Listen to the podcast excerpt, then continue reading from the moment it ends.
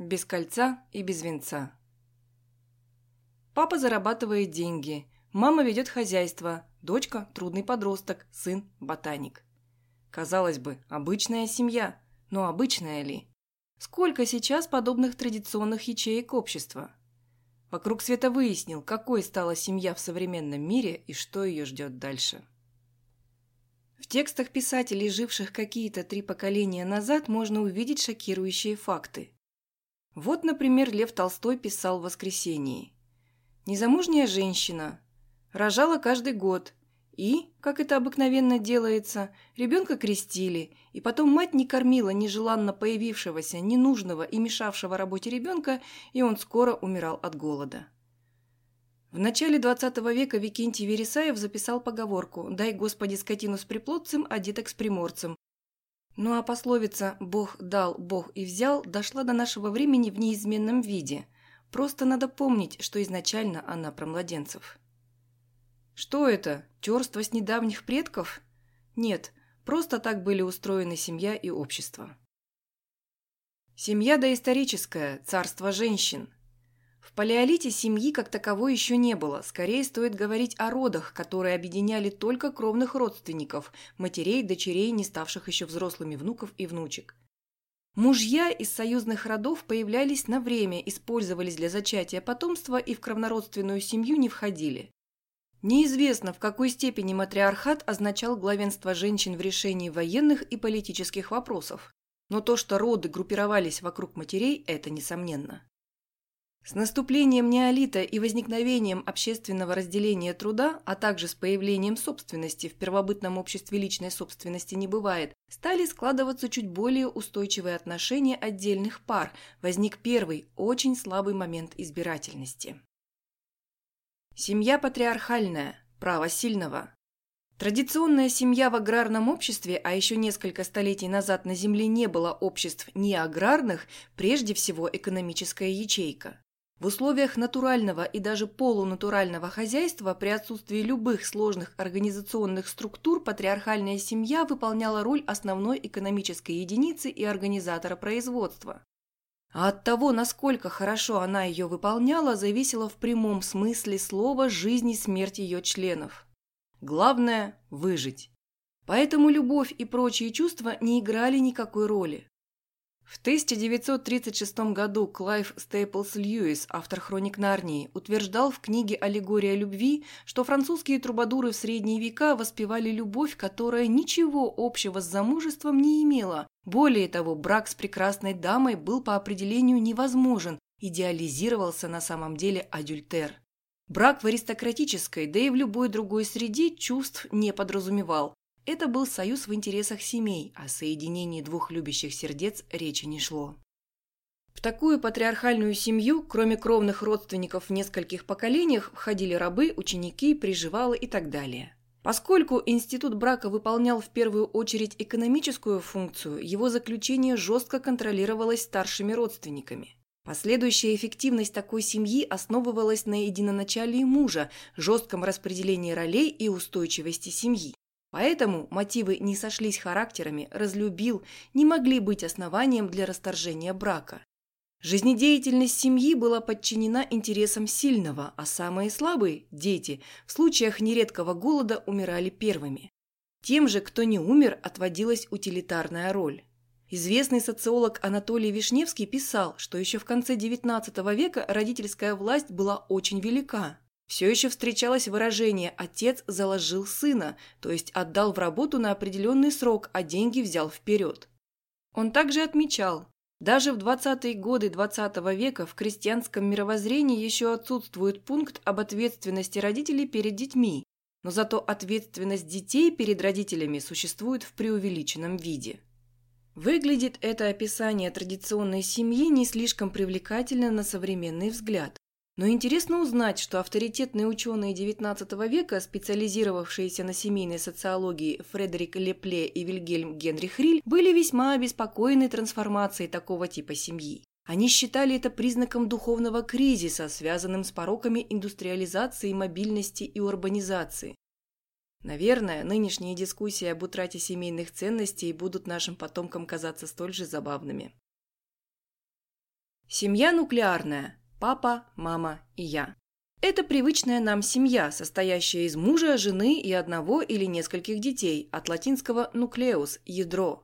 Она зарождается еще в рамках традиционной семьи, но теперь дети не только не способствуют увеличению семейного дохода, а наоборот, требуют все увеличивающихся расходов на содержание и образование, поэтому детей не может быть много. Экономическая функция семьи практически исчезла, зато сохранилась сексуальная, монополия брака на законный секс, и функция воспитания детей, сильно возросшая.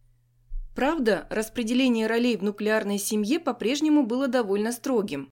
Бабушка и дедушка – хранители ценностей, муж – добытчик, жена – на хозяйстве, дети – объекты заботы. Но сейчас и такая семья стремительно меняется, эта архетипическая модель утрачивается. Миллионы людей, выбираясь из-под обломков собственных браков, обвиняют себя. На самом деле виноваты не они, а быстрый распад всех социальных институтов, порожденных индустриализацией. Футуролог Элвин Тофлер в книге «Третья волна» заметил по этому поводу, что есть несколько прекрасных способов, которые позволят нам удержать на плаву нуклеарную семью. Нужно в первую очередь заморозить все технологии на уровне конца 20 века, чтобы сохранить общество, основанное на заводском массовом производстве. Компьютер же, уводящий нас от массового производства, куда опаснее для привычной семьи, чем все законы об абортах, движение за права геев и порнография мира вместе взятые. Кроме того, очень желательно наложить запрет на все местные мелкие СМИ. Нуклеарная семья лучше себя чувствует в мире единой информации и ценностей, чем в обществе, основанном на разнообразии. Нужно вернуть женщину на кухню, ведь у нуклеарной семьи нет ядра, если мать оставляет дом. Нужно сократить зарплаты молодым работникам, чтобы они не вылетали из-под крыла семьи. Да и вообще сильно снизить уровень жизни, чтобы одиноким людям было сложнее продержаться самостоятельно. Возможно ли это сделать? Конечно, в отдельно взятых обществах, но вряд ли надолго удастся остановить прогресс на всей Земле. Всякая разная семья. Будем справедливыми. Нуклеарная семья никуда окончательно не исчезнет, потому что пока она многих устраивает. Но даже сейчас такая семья, если присмотреться, не является единственной формой брака. Более 30 лет назад группа американских психиатров попыталась составить карту разнообразия типов семьи на примере бедного негритянского района Чикаго и установила не менее 86 различных сочетаний взрослых, включая многочисленные типы семьи – мать и бабушка, мать и тетка, мать и отчим и мать и другие. Можно вспомнить и отечественные эксперименты столетней давности, открытые комсомольские браки, коммуны свободной любви и прочее.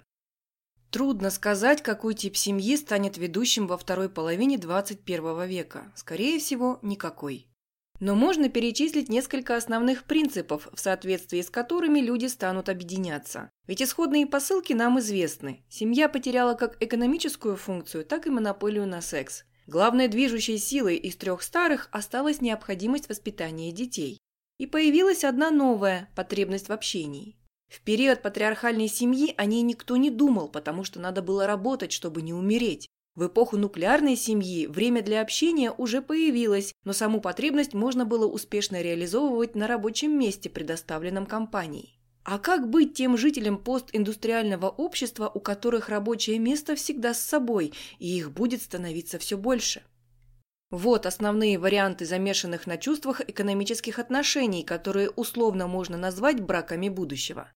Многофункциональные семьи – замечательный вариант развития традиционной семьи на следующем витке спирали. Когда семья перестала быть сочетанием производственной группы, школы, полевого госпиталя и детского сада, а переориентировалась на любовь и отношения, став нуклеарной, она не только что-то приобрела, но и потеряла. Новая многофункциональная семья может вернуть себе часть функций на новом уровне.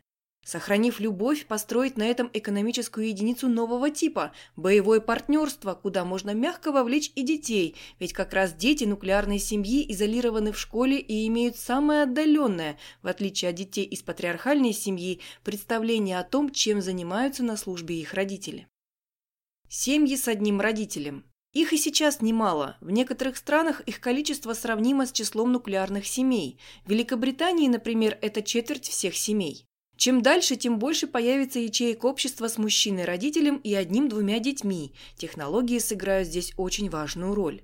Уже существующее искусственное оплодотворение и зачатие с одной стороны и суррогатное вынашивание с другой сольются в технологию развития плода вообще вне женского организма, то есть в технологию внешней беременности. Люди, желающие продолжить свой род, как мужчины, так и женщины, смогут обойтись в этом деле без партнера. Несмотря на некоторые трудности, такая семья иногда лучше, чем нуклеарная, в которой нет согласия между родителями.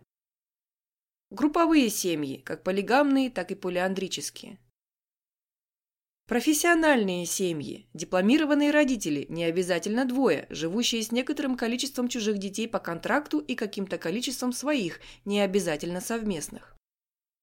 Гостевые браки, когда несколько однородительских семей, от двух и больше, объединяются на время в метасемьи для секса и общения.